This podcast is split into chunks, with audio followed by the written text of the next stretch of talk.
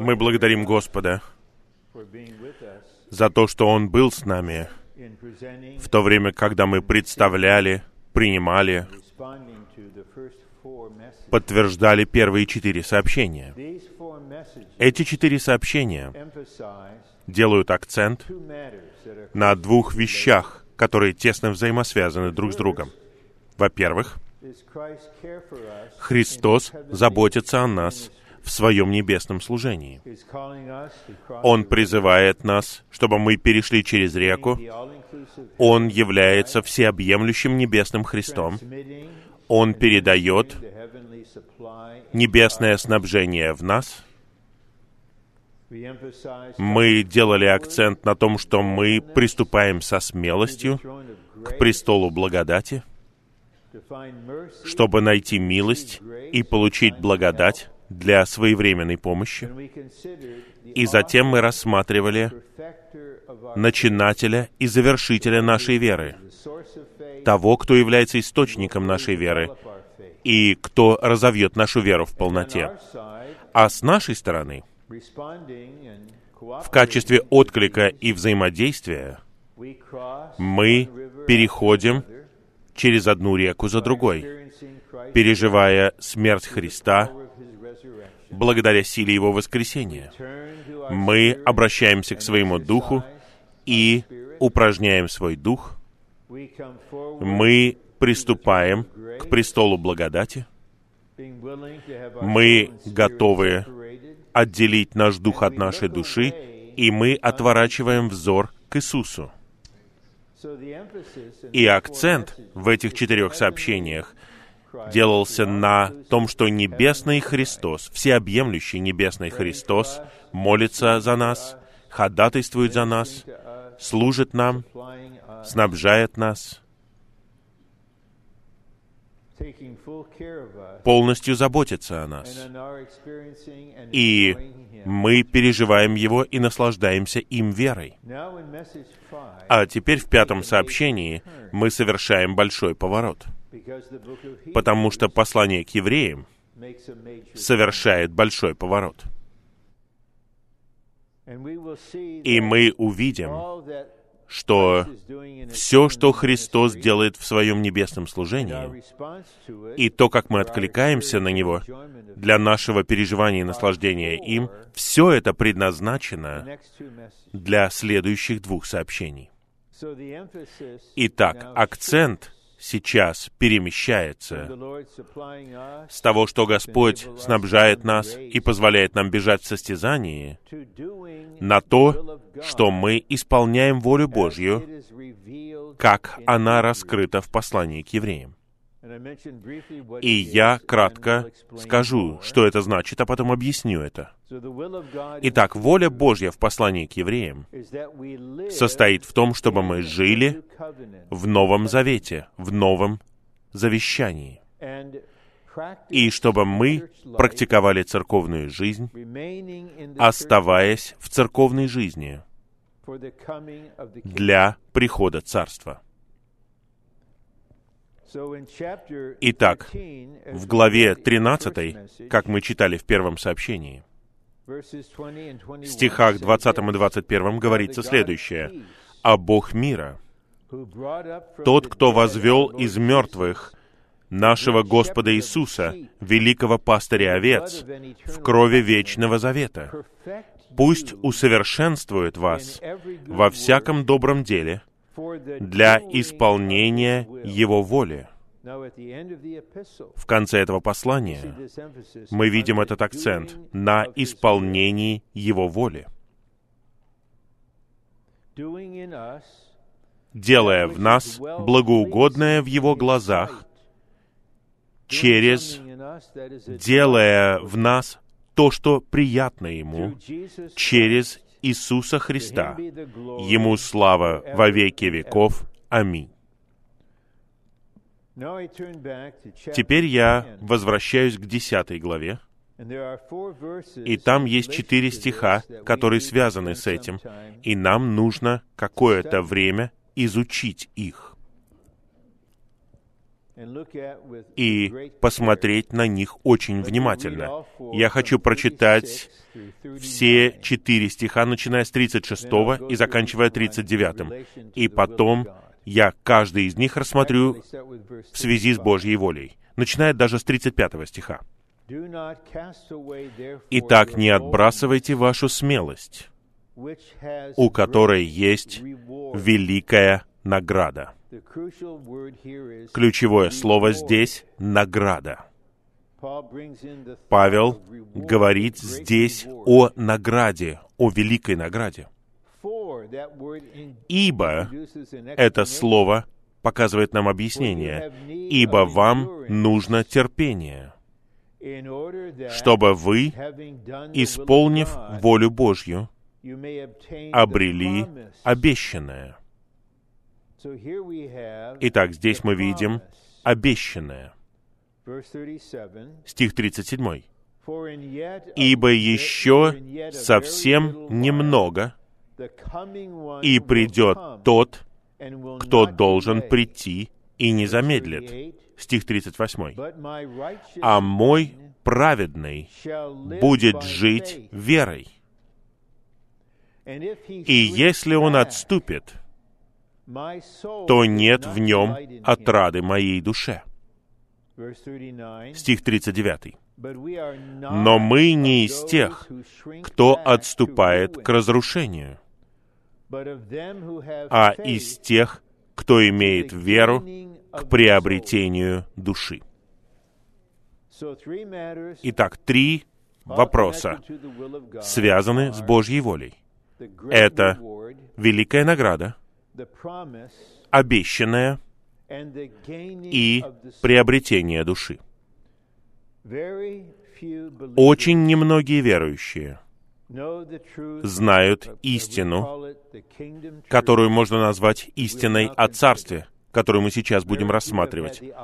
Очень у немногих была возможность услышать сообщение или прочитать что-то на эту тему.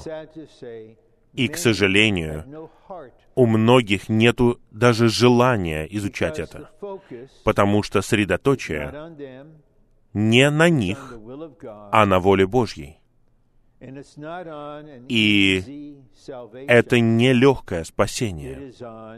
Это наша обязанность перед Богом Отцом относительно Его замысла, ради которого Он искупил нас и спас нас.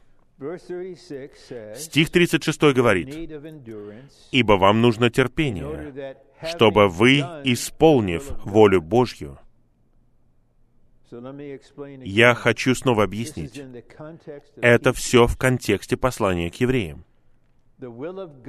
Воля Божья состоит в том, чтобы мы полностью жили в Новом Завете, в Новом Завещании. Это содержание послания к евреям. И мы живем здесь, в этом, в контексте церковной жизни. Именно поэтому в 10 главе мы видим увещевание собираться вместе и поощрять друг друга к любви и добрым делам, увещевать друг друга, тем больше, чем больше мы видим, что приближается тот день. Осознавая, что те, кто был среди нас, как это было в случае с евреями, кто-то уже больше не может вынести такого жития. Они не готовы платить цену, они не готовы переживать страдания, поэтому они перестают ходить на собрания. Они отступают назад. Итак, воля Божья в послании к евреям состоит в том, чтобы мы жили в Новом Завете, в церковной жизни, для Царства Божьего не просто для Царства Божьего, которое явлено в Церкви, для грядущего Царства Божьего. Приходящий вернется с Царством. Это воля Божья непосредственно от Него. Нет ничего позволительного здесь. Позволительно то, что Бог позволяет некоторым убегать. Я позволю вам это сделать. Но моя позволительная воля никогда не станет моей совершенной волей. Я просто позволяю вам делать то, что вы хотите делать, в противоположность тому, чего я хочу от вас. Итак, воля Божья состоит в том, чтобы мы знали Новый Завет, научились жить в Новом Завете. Вот для чего у нас проходит эта конференция. Мы раскрываем это. Воля Божья состоит в том, том, чтобы обрести церковь как тело Христова. Воля Божья состоит в том, чтобы вернуть Его Сына на землю как наследника всей земли и править вместе с Его царями, победителями по всей земле. Это воля Божья в послании к евреям. В Евангелии от Матфея тоже есть стихи, которые говорят о воле Божьей. В конце 12 главы Господь говорит, «Кто исполняет волю моего Отца, тот брат и сестра и мать мне». В шестой главе Он учил нас молиться о том, чтобы Царство пришло, о том, чтобы воля Бога исполнилась на земле. Это вечная воля, совершенная воля. А в главе 7 стихе 21 он говорит что-то очень прямое. И те, у кого уши чешутся, кто хочет, чтобы им щекотали уши легковесным говорением, не хотят слушать этого. Евангелие от Матфея 7:21. «Не всякий, кто говорит мне, Господь, Господь, войдет в Царство Небес, а тот, кто исполняет волю моего Отца, который на небесах. Царство Божье простирается от вечности к вечности. Но когда Господь Иисус пришел, была явлена особая часть во времени Царства Божьего. Она называется Царством Небес. И время от воскресения и вознесения Христа до конца тысячелетнего царства будет царством небес. Мы вошли в Царство Божье, просто поверив в Христа и получив вечную жизнь. Мы получаем ее просто рождаясь от Бога. Это очень простой вопрос. Вы верите, вы получаете, рождаетесь, вы оказываетесь в Царстве Божьем. Все верующие находятся в Божьем Царстве. Но для того, чтобы Бог мог исполнить свой замысел, и для того, чтобы Он решительно покончил со своим врагом, который захватил людей и землю, ему необходим особый период времени, который называется Царством Небес, когда небеса правят непосредственно теми, кто отдан Господу. И те, кто живет в действительности Царства Небес, в течение своего путешествия по земле и в церковной жизни, получат великую награду, когда Господь вернется. И эта награда будет состоять в том, что они войдут на свадебный пир, и они будут царствовать вместе с Христом, как цари вместе с Ним тысячу лет. Бог Отец в своей мудрости сделал тысячелетнее царство наградой для того, чтобы побудить нас — но это также предостережение, что если вам это безразлично. Если вы не приступаете и не получаете благодать, чтобы жить таким образом, а вместо этого вы просто живете согласно тому, что Бог позволяет вам делать, когда вы встретитесь с Господом, Он скажет вам, ты не можешь царствовать со мной или быть со мной на свадебном пире. Вместо этого ты должен получить тысячелетнее наказание и совершенствование для того, чтобы быть зрелым и усовершенствованным. Это истина. И это истина о Царстве, которая вплетена в послание к евреям. И с этим связано три момента, и один из них особый. Я должник перед Господом и перед вами. И я должен взять столько времени, сколько возможно, и в этом сообщении, по мере того, как Дух позволяет мне, объяснить это с кристальной ясностью. Итак, здесь есть три момента. Обещание, великая награда и обретение души. Обещанная и великая награда — это фактически одно и то же. Награда состоит в том, что вы были верны, как Господь говорит верному рабу в 25 главе Евангелия от Матфея, «Хорошо, добрый и верный раб, войди в радость Господа». Когда Господь был на земле, Он радовался в Боге Отце. Новый Завет показывает это. Но на самом деле он был человеком скорбей. Его душа была нагружена скорбями. Он был единственным, кто жил для Бога, и теперь он живет в этом враждебном окружении.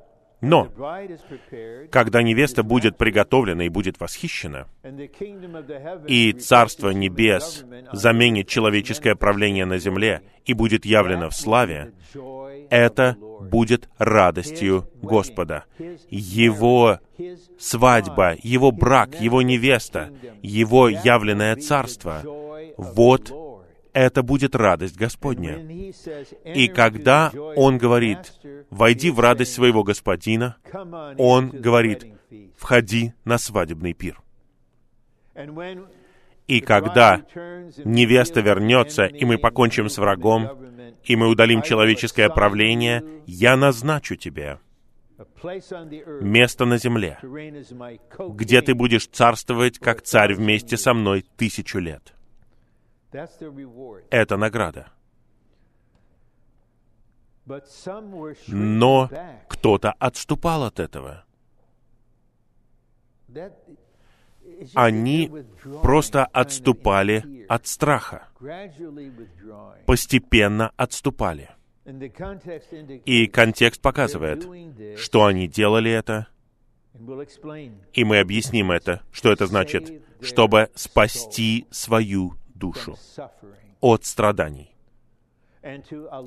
и позволить своей душе хорошо провести время в иудаизме со всеми праздниками, с семьей, с хорошей пищей, в их присутствии. О, не нужно просто страдать от гонений. Даже братьев убивали, они погибли мученической смертью. Их имущество расхищалось. Их гонят постоянно. Хватит, достаточно. Я возвращаюсь назад. Это верующие, которые вернулись. И это называется в 10 главе добровольный грех. Когда вы оставляете Новый Завет и возвращаетесь к Ветхому Завету, к храму, приносите животные жертвы, и вы считаете кровь Иисуса обычной кровью, вы попираете Сына Божьего. Это слово праведности для них. Но в 39 стихе Павел говорит, «Но мы не из тех, кто отступает к разрушению». Мы, возможно, думаем, что мы отступаем назад, в безопасность, в мир, к какому-то счастью, но это что-то временное. Но результатом будет разрушение. А из тех, а из тех, кто имеет веру, к приобретению души. Именно об этом у меня есть бремя говорить. Где-то минут 10 или 15. Итак, совершенно ясно, я должен исполнить свою обязанность. И я изо всех сил постараюсь это объяснить. Приобретение души. Что это такое? Спустя какое-то время я прочитаю вам из Евангелия от Матфея, Марка и Луки стихи, где Господь говорит о том, что мы или потеряем свою душу и свою душу жизнь, свое «я» сейчас, и приобретем свою душу, когда я вернусь, или мы сохраним свою душу сейчас, сохраним свое «я» и душу жизнь сейчас, чтобы всю оставшуюся жизнь мы сохраняли ее, спасали ее, хранили ее от страданий, получали как можно больше радости, которую нам хочется. Но когда Господь вернется, вы потеряете свою душу, и ваша душа будет страдать тысячу лет. Итак, приобретение души означает, что хотя есть страдания от гонений сейчас, и это страдание особенно в душе. Самые глубокие страдания — это страдания в нашей душе. Но святые готовы страдать в своей душе, чтобы оставаться в Новом Завете, оставаться в церковной жизни стремиться за всеобъемлющим небесным Христом, жить в Духе, искать Царство, исполнять волю Бога. Поэтому, когда Господь вернется, они получат свою душу. Другими словами, Господь скажет, «Мой дорогой, страдания в твоей душе закончились. Теперь ты входишь в мою радость. Ты был готов страдать в течение короткого времени на земле. Ты видел награду. Ты услышал об обещании. Ты был как Моисей, который счел страдания и поношения с его народом более драгоценным, чем все сокровища Египта, чем все богатство Египта, потому что он отворачивал взор к награде. Он оставил свое положение фараона. Он оставил славу и могущество в Египте, чтобы провозгласить, «Я не египтянин, я еврей. Я буду страдать с моим народом. Я освобожу свой народ». Он так и сделал после того, как он был усовершенствован. Это большое благословение.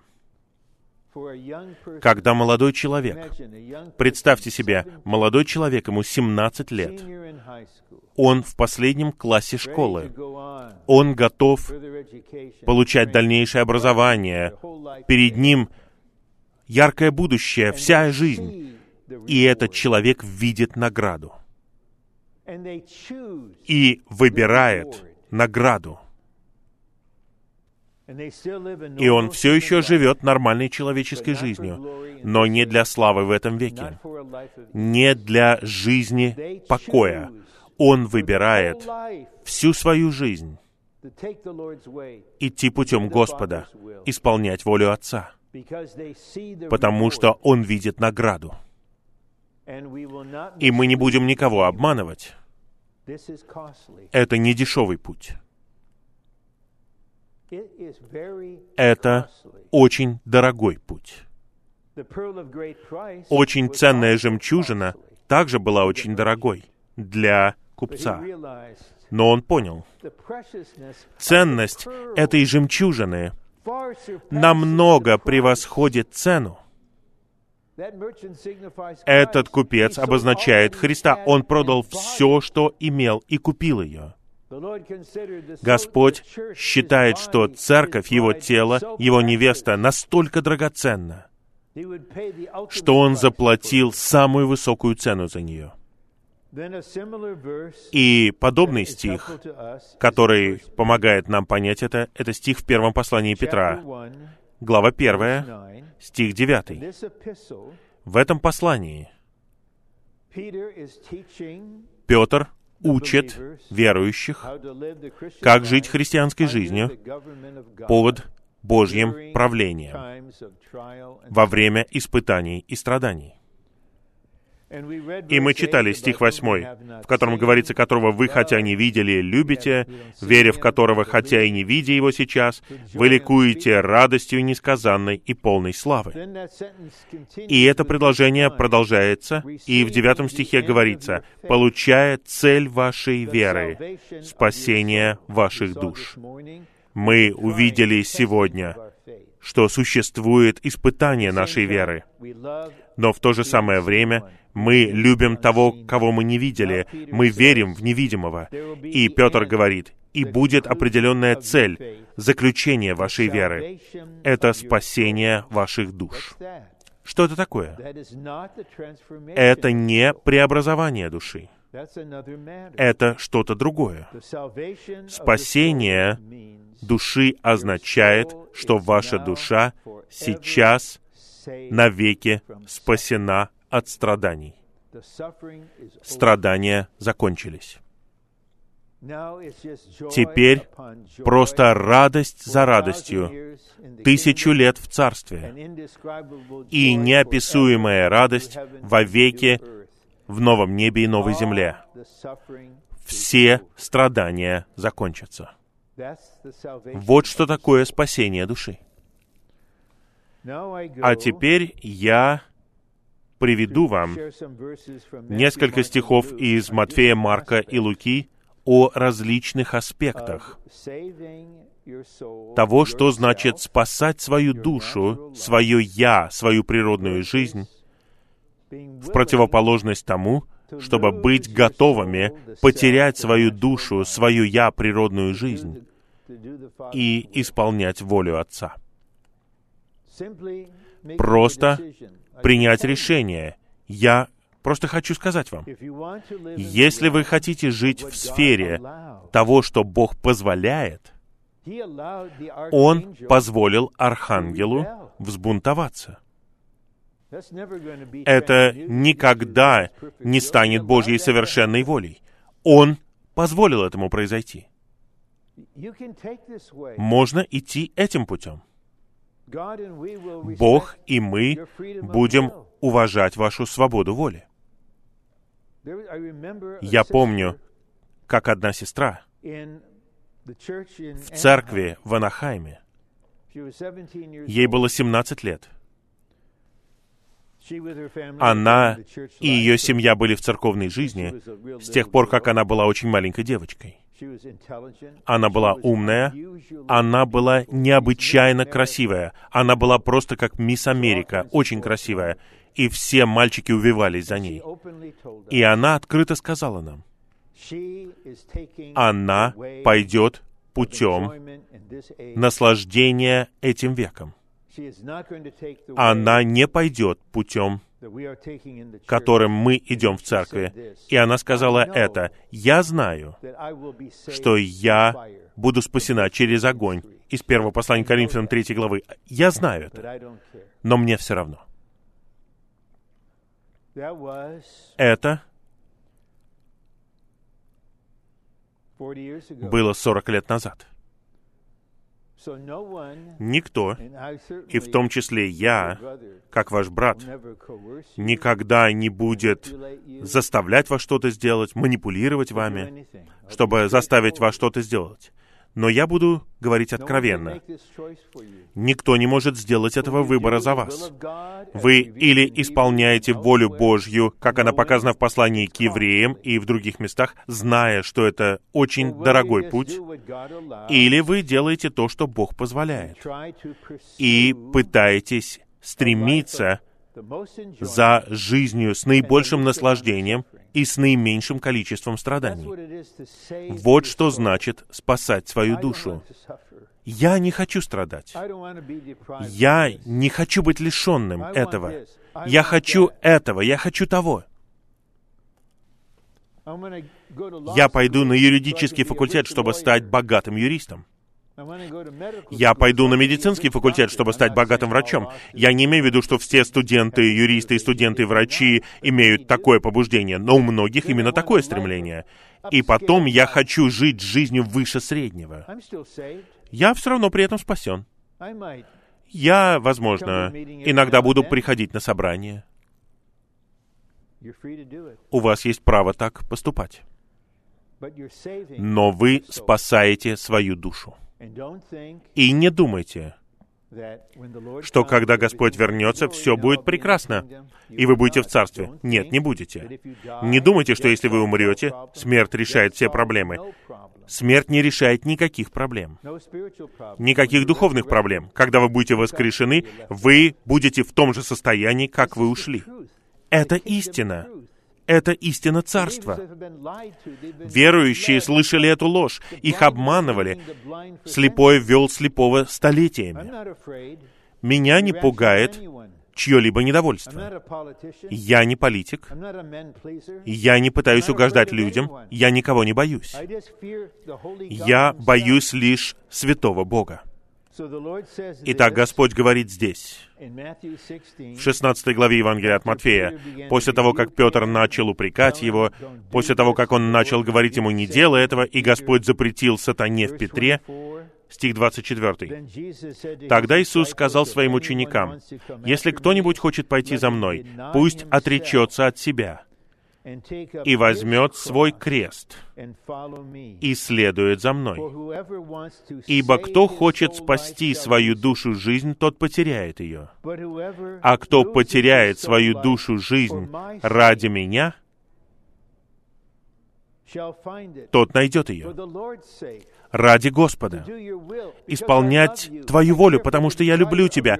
Я хочу исполнять желание твоего сердца. Я хочу, чтобы ты обрел свою невесту. Я хочу, чтобы у тебя была радость. Я люблю тебя, Господь.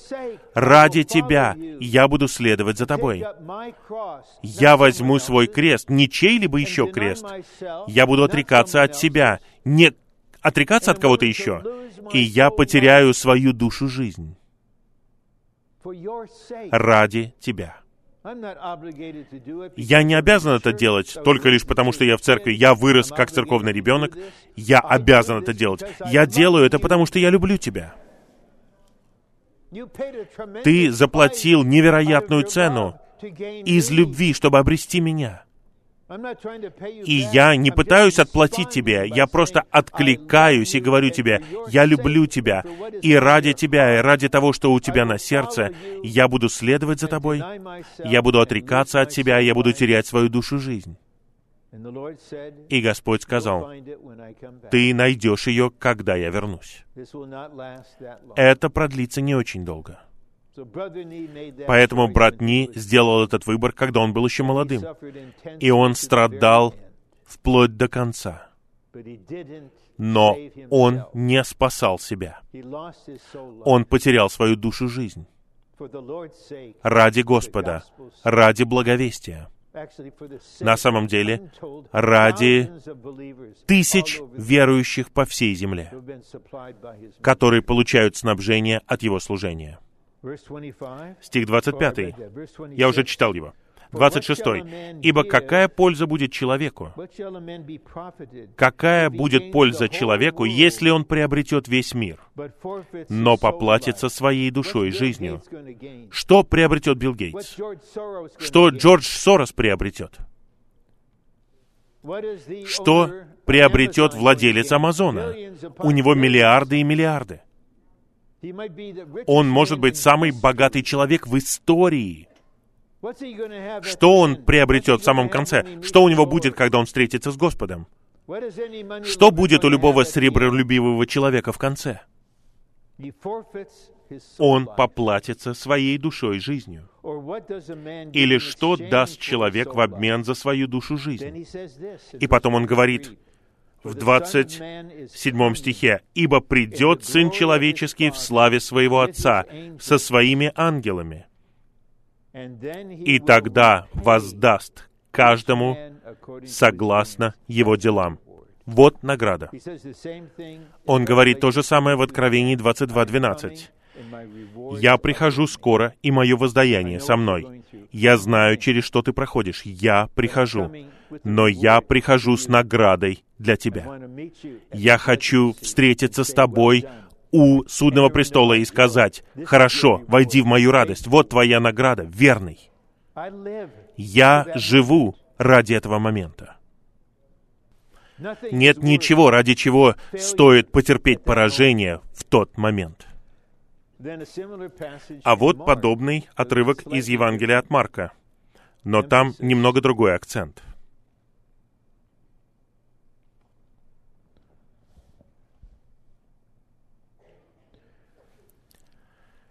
Глава 8, стих 34. «И, подозвав толпу вместе со своими учениками, Он сказал им, «Если кто-нибудь хочет следовать за Мной, пусть отречется от себя и возьмет свой крест и следует за мной. Ибо кто хочет спасти свою душу жизнь, кто хочет спасти свою душу жизнь, тот потеряет ее. А кто потеряет свою душу жизнь ради меня и благовестия, тот спасет ее ради меня и благовестия. Если мы хотим благовествовать с огромной силой, как в деяниях, мы должны быть готовы потерять свою душу. Потому что, когда вы хотите что-то сказать, у вас появляется чувство стыда, у вас появляется страх отвержения. Но когда мы отрекаемся от себя, когда мы готовы потерять свою душу ради благовестия, ради спасения других людей, Господь вспомнит это. И Евангелие от Луки, 9 глава, и 17 глава Евангелия от Луки.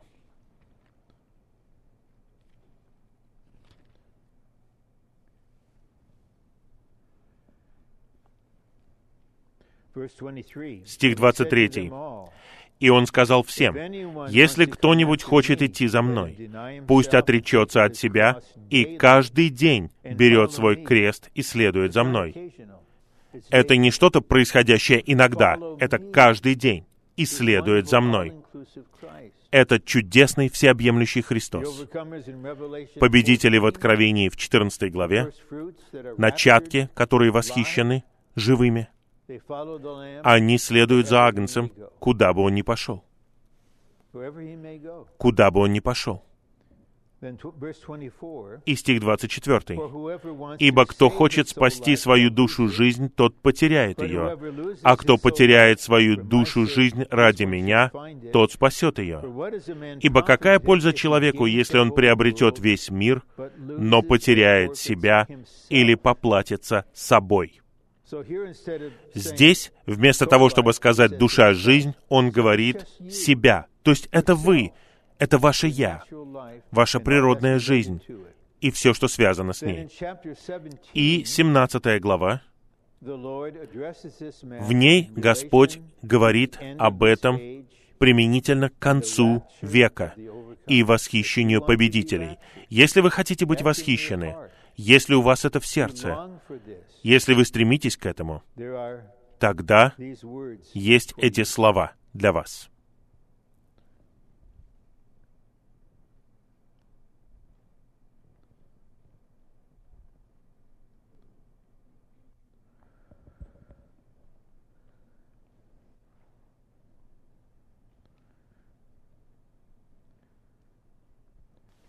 Итак, в стихах с 20 по 25 Господь говорит о своих страданиях. И начиная с 26 стиха, Он говорит что-то применимое к нам в то время, когда мы живем. И как произошло в дни Ноя, так будет и в дни Сына Человеческого. Ели, пили, женились, выходили замуж до того дня, когда Ной вошел в ковчег, и пришел потоп, и всех уничтожил. Подобно тому, как произошло и в дни Лота. Ели, пили, покупали, продавали, сажали, строили. А в день, когда Лот вышел из Содома, с неба пролился дождь из огня и серы и всех уничтожил. Так же будет в тот день, так же будет в тот день, когда откроется Сын Человеческий. Такая же будет ситуация в нашей культуре. Беззаконие, потворство своему «я», насилие, как во времена Ноя. И есть выражение в Новом Завете, связанное с этим. И это слово для всех нас.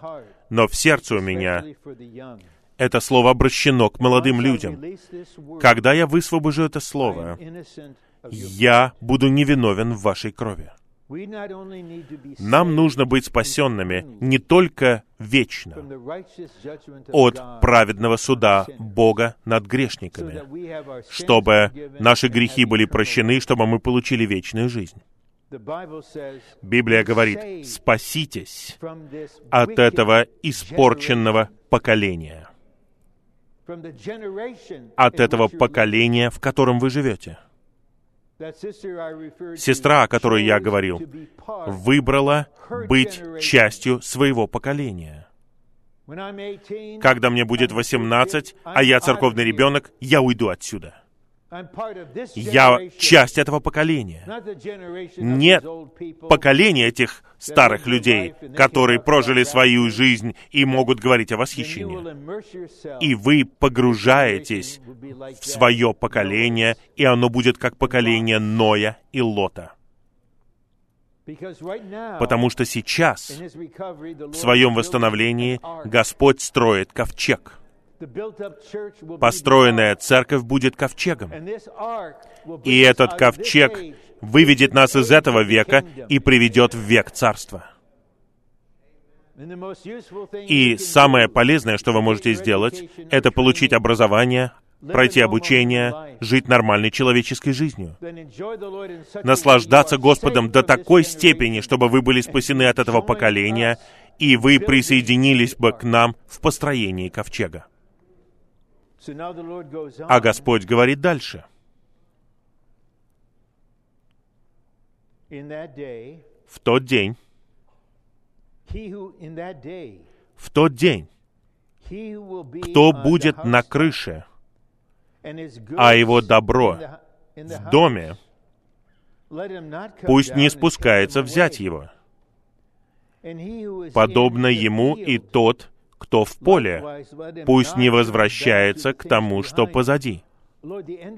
Господь, вот-вот конец. А, мой ноутбук, мой iPad, мой iPod, моя машина, мой любимый галстук. Давай я назад вернусь. Господь говорит, не возвращайся. Это испытание ты связан этим, что-то держит тебя. Или ты скажешь, подожди, Господь, не забирай меня. Мне нужно забрать свой iPad в царство. Я не думаю, что в царстве нам потребуются iPad или смартфоны, или что-то еще. Ваши фотографии там или все что угодно. И Господь дает нам совет о ком-то, кто оглянулся назад. Помните о жене Лота. Она вышла, Она оглянулась назад. И стала соляным столпом. Просто оглянулась назад в одну секунду. Вы не сможете приготовить речь. У вас будет просто реакция. Вы или оглянетесь назад, или у вас будет другая реакция. И потом Господь говорит дальше. Кто будет искать возможности сохранить свою душу жизнь, тот потеряет ее. А кто потеряет ее, тот сохранит ее живой. В этом контексте сохранить свою душу жизнь значит сохранить душу соединенной со всеми материальными вещами. Я вижу, когда молодой человек любит свою машину. Он паркует машину, он выходит, закрывает дверь, нажимает на брелке кнопку, уходит, а потом оглядывается. Я оставляю тебя ненадолго, дорогая, но я скоро вернусь.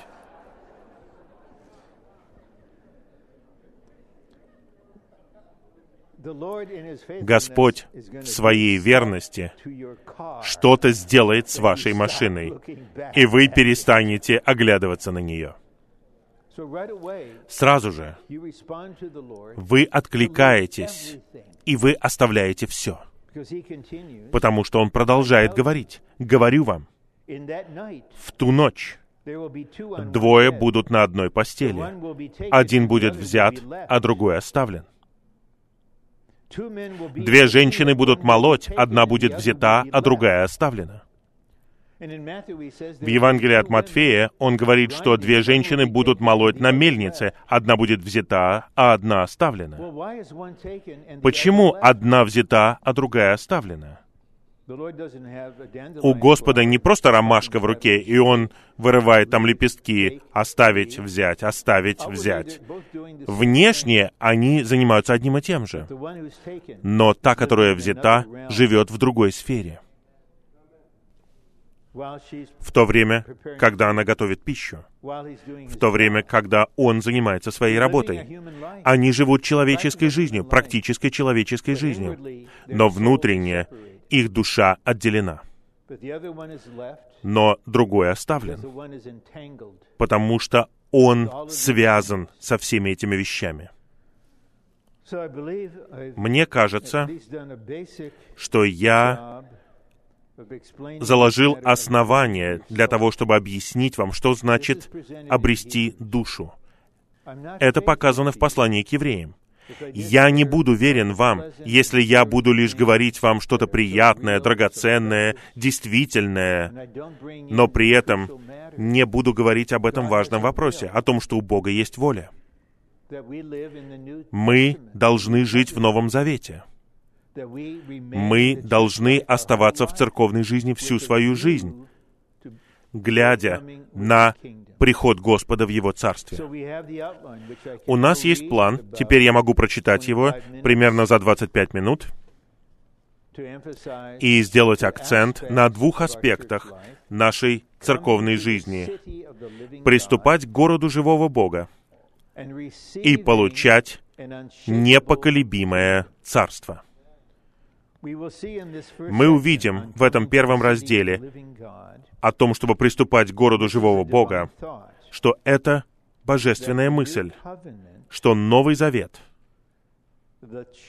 Церковь и Новый Иерусалим, город Божий, являются одним целым.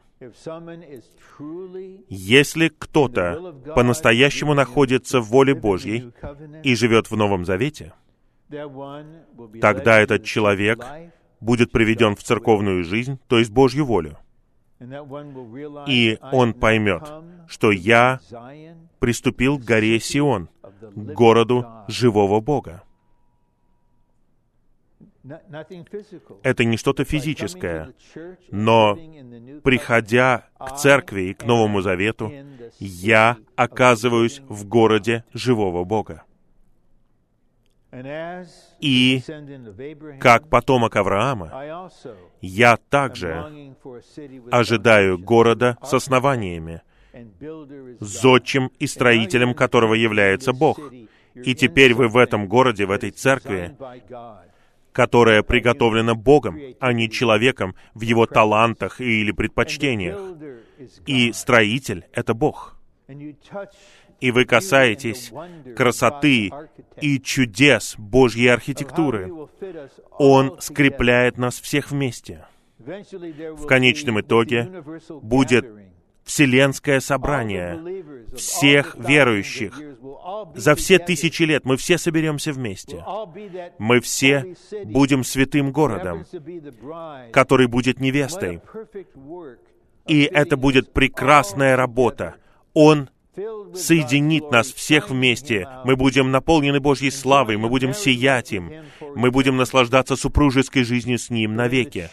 Но в церкви мы подходим к первому этапу этого. Итак, план говорит сам за себя. Этим городом является Вышний Иерусалим. Послание Галатам 4.26. Святой город, Новый Иерусалим. Откровение, который Бог приготовил для своего народа. Как патриархи ожидали этого города, так и мы ищем его. Мы читали эти стихи. Из-за этого Авраам считал, что я странник, пришелец, я живу в шатрах, я хочу получить лучшую страну, небесную страну. Я хочу получить город, который Бог приготовил для нас, город живого Бога. Это благословение, когда у вас есть такое стремление, вложенное в ваше существо. Для меня это просто милость Господа. Это милость Господа ко всем нам. Мною руководит это стремление день и ночь. Глубокое стремление. Получить действительность тела, приготовить невесту, обрести город Божий, Новый Иерусалим, который является совокупной личностью, стремиться к его возвращению. Б. Город живого Бога — это небесный Иерусалим. Этот город является небесным по природе. Возможно, вы не понимаете этого, но вы в небесном Иерусалиме на этом собрании. Когда вы приехали в Джексонвилл на эту конференцию, вы пришли к городу живого Бога. Это небесный Иерусалим. В.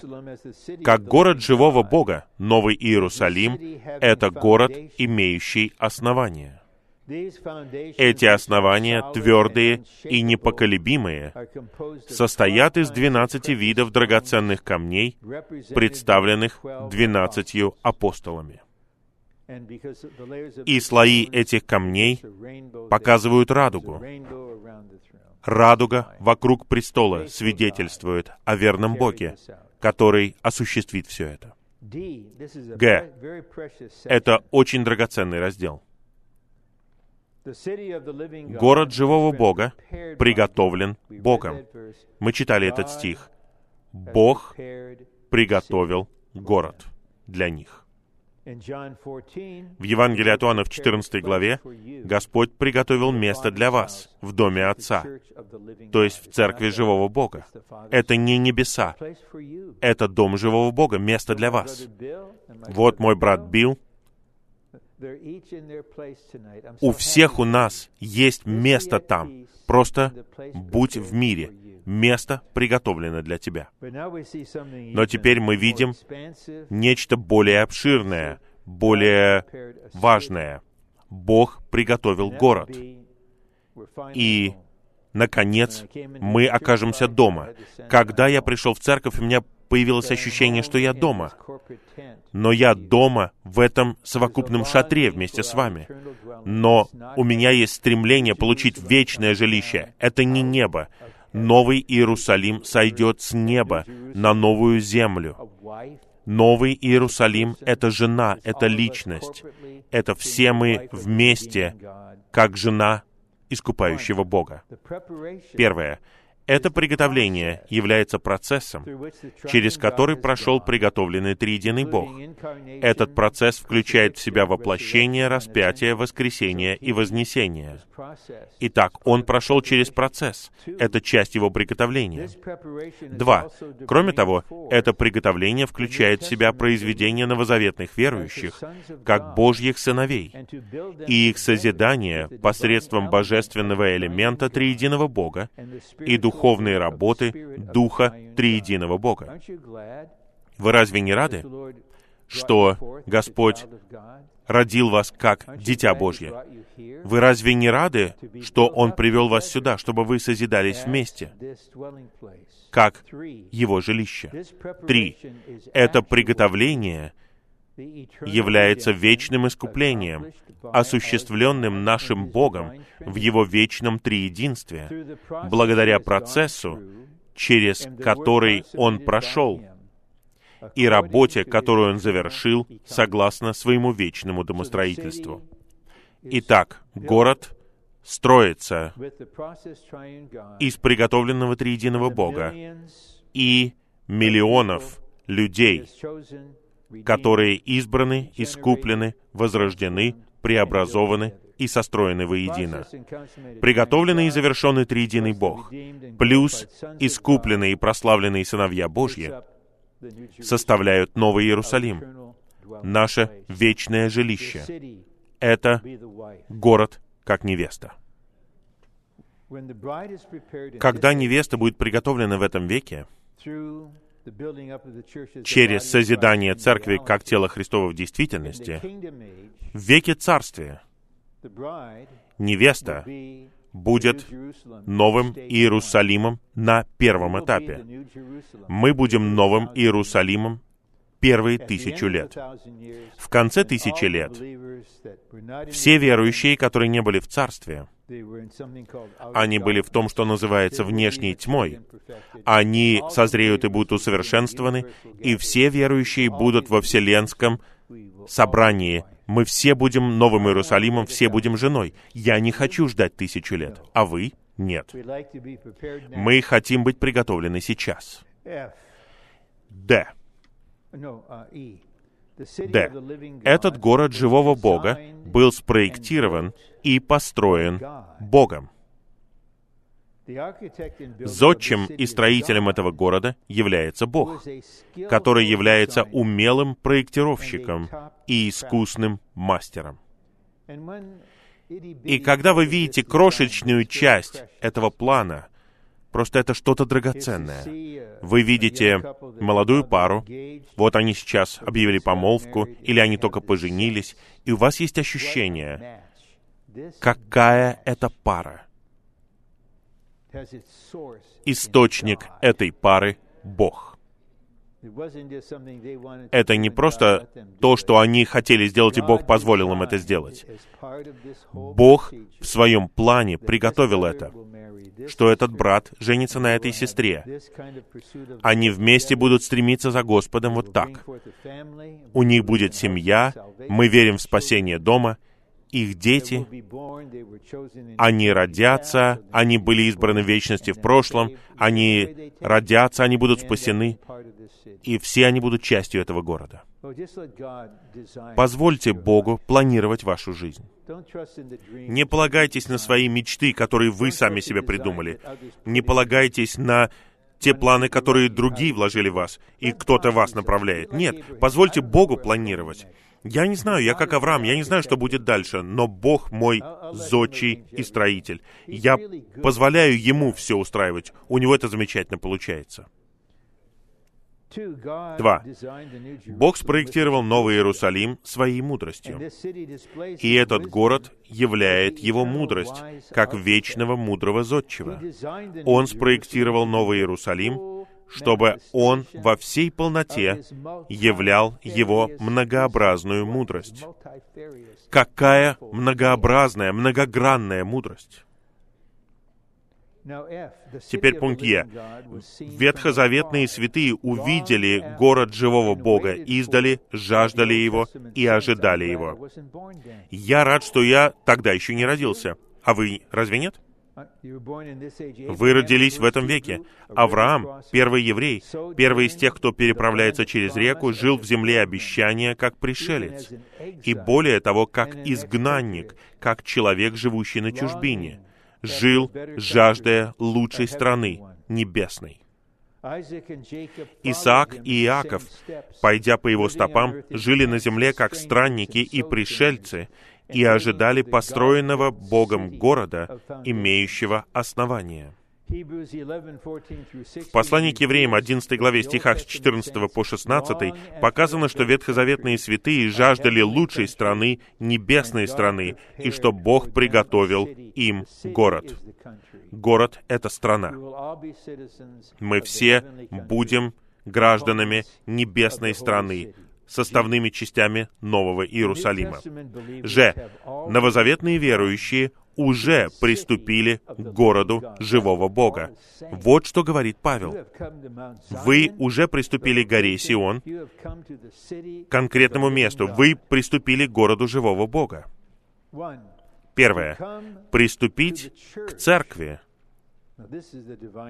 Это божественная мысль значит приступить к Новому Завету и к городу живого Бога, небесному Новому Иерусалиму. Новый Завет, небесный город и церковь едины. Итак, эти верующие из евреев, которые страдали в Иерусалиме, они уходили из церкви, Потому что церковь — это практичность всего этого. Это что-то видимое, это что-то местное. Это что-то практическое. Когда они уходили из церкви, они уходили из Нового Завета, и они переставали искать города. Они начинали искать чего-то постоянного в той сфере, где нет ничего постоянного. Я не циник, но я усвоил давным-давно, что нет ничего постоянного. Мы пытаемся сделать что-то постоянным, но у нас не получается. В этом времени и пространстве, в этой сфере нет ничего продолжительного. И если мы живем лишь только для временного, а в конечном итоге все временное исчезнет, и вот вы прожили эту жизнь просто как возрожденный человек, и все. Бог тогда скажет, твоя жизнь была суетой, она потеряна впустую, но это твой выбор. Но если у нас есть видение, тогда мы делаем совершенно другой выбор. Я выбираю быть в церковной жизни, в Господнем восстановлении, согласно божественному откровению. И я учусь жить с другими верующими в Новом Завете, когда мы вместе стремимся обрести Божье вечное жилище. Итак, внешне, по-человечески, мы на разных этапах, мы разного возраста, мы заботимся о разных человеческих обязанностях, но внутренне мы одинаковые. Мы наслаждаемся Христом в Новом Завете, мы практикуем церковную жизнь с ощущением, что мы в городе живого Бога, и мы понимаем, что мы живем в шатре, мы странники, мы пришельцы. Иногда я пытаюсь посчитать, на скольких разных кроватях я спал за один год. Иногда в течение одной поездки я сплю на пяти или шести разных кроватях. Это разные места, разные кровати. Чтобы братья не приготовили, прекрасные гостиницы или полная простота на юге Филиппин, все это не важно. Я выбрал этот путь. Я живу не ради гурманской еды, не ради дорогих костюмов. Мне не нужна Мазератти. Мне не нужно иметь дом на Гавайях. Мне нужно просто жить нормальной человеческой жизнью, чтобы все мое существо излилось ради Божьей воли. И вы точно такие же. Именно поэтому вы здесь, и вы принимаете это слово. Принять Новый Завет значит войти в Новый Иерусалим и приступить к церкви. Церковь, как дом живого Бога, сегодня является Божьим домом, а также нашим домом. Когда церковь увеличивается и превращается в город, она становится небесной страной. Наша небесная страна — это город, Новый Иерусалим, которому мы уже приступили. Это очень таинственный раздел.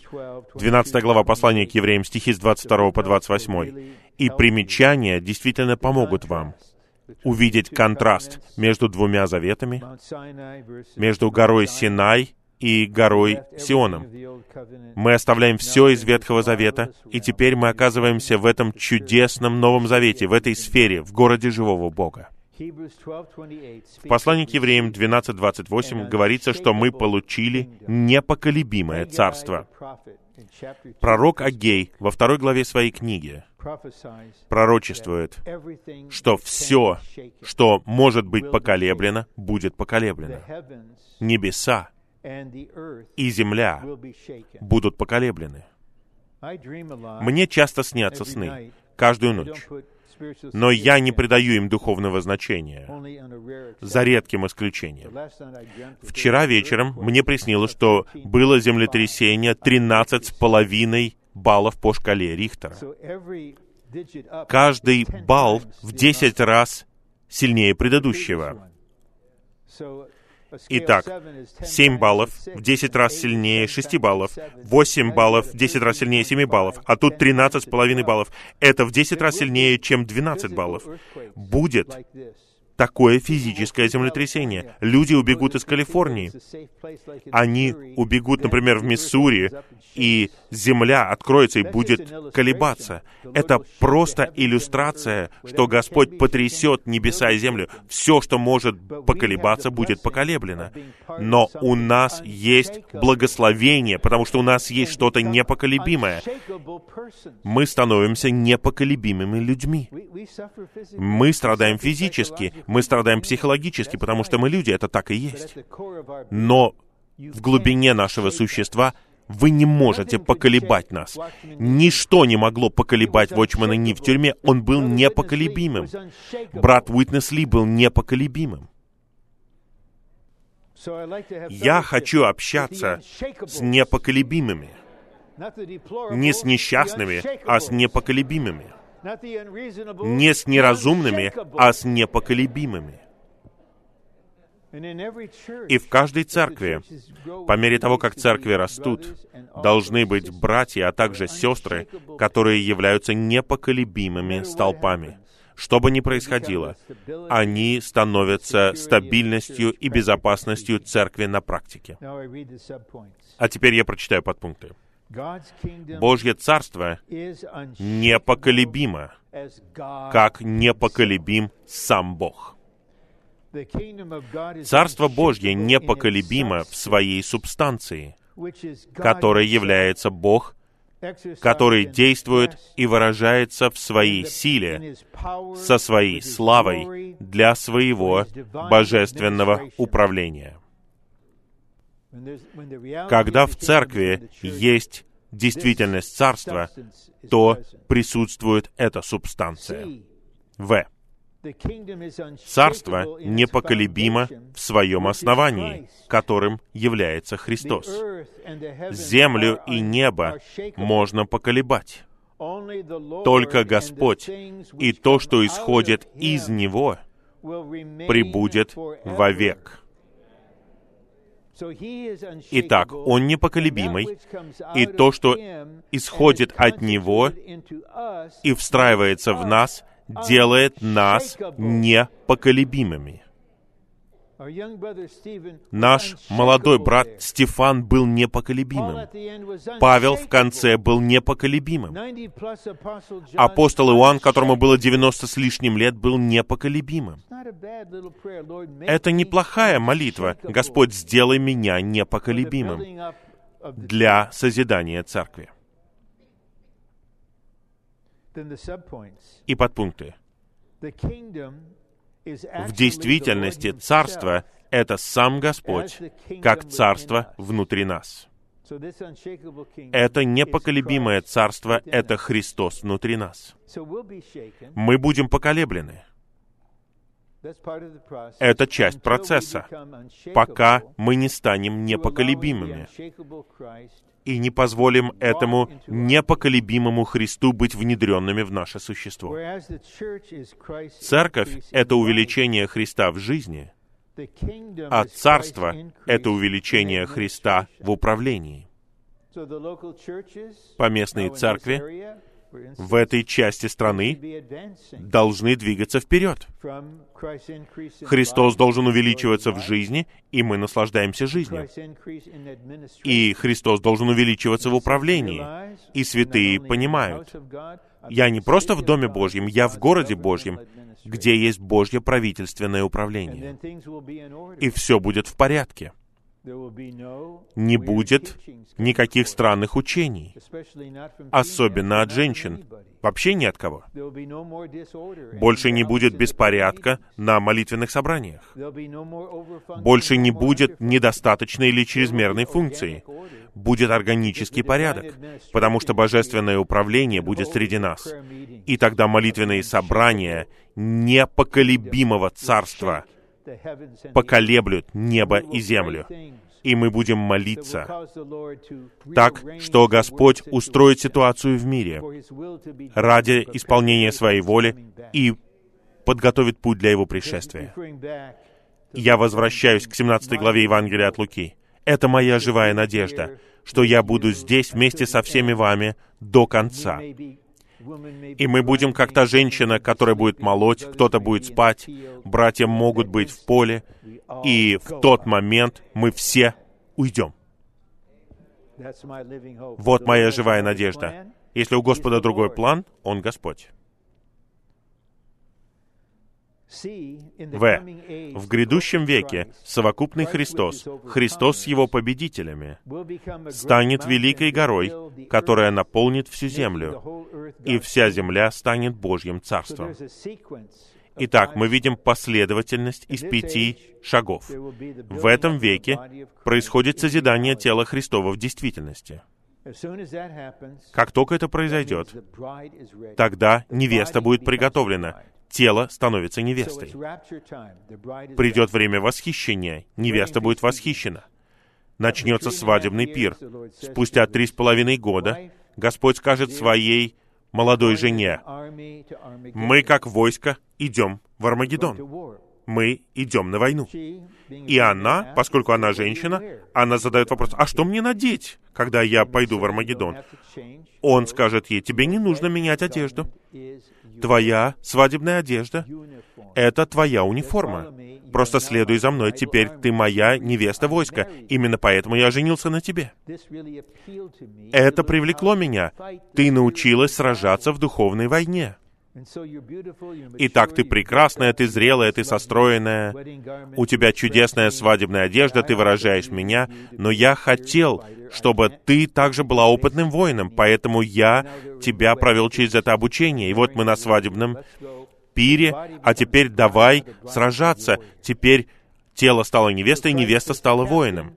Христос как вождь, Он как полководец сходит со своей невестой, чтобы покончить с Антихристом и его войсками. И тогда они вместе, Христос с победителями, становятся совокупным камнем, который ударяет в ноги человеческого изваяния в Данииле 2 главе. И человеческое правительство исчезает. О, я буду так счастлив! Я просто терпеть не могу этих политических новостей.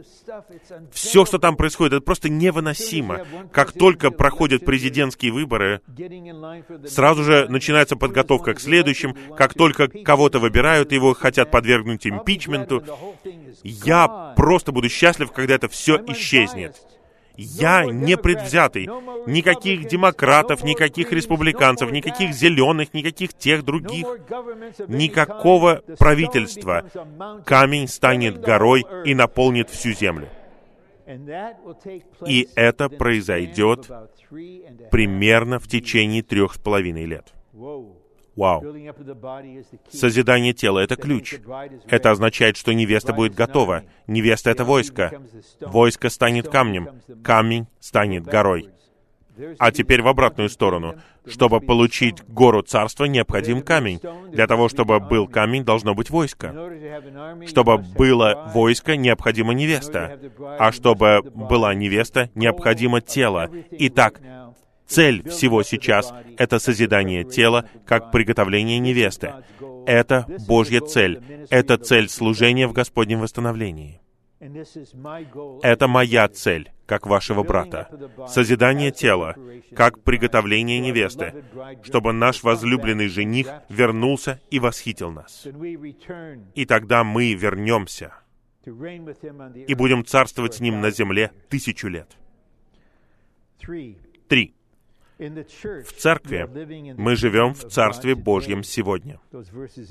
Эти стихи показывают это. Четвертое. Царство Божье, как церковная жизнь в этом веке, необходимо для того, чтобы верующие применяли божественную власть и оснащались ей посредством перенесения страданий, и для того, чтобы верующие учились царствовать в жизни. Поэтому в Откровении 1.9 Иоанн был на острове, называемом Патмос, и он говорит, «Я Иоанн ваш брат, ваш сотоварищ в скорби и царстве и терпении в Иисусе». Хотели бы вы получить подобное электронное письмо от ведущего соработника? Он не стоит на положении ведущего соработника. «Я ваш брат». Я твой сотоварищ. Ты страдаешь, и я страдаю. Я твой товарищ в страданиях. Я твой сотоварищ в терпении. И мы все вместе сотоварищи в Царстве. Мы пройдем до конца. Мы вынесем это до конца. Давай просто будем сотоварищами друг другу. Г. Царство непоколебимо в своей структуре, которой является церковь. Церковь — это увеличение Христа, состоящее из богатства того, чем является Христос. И сегодня такая церковь является действительностью Царства Божьего. Структура этого божественного царства непоколебима как непоколебима божественная жизнь Христа. Пусть Господь сделает церковь в Джексонвилле и все церкви на юго-востоке непоколебимыми.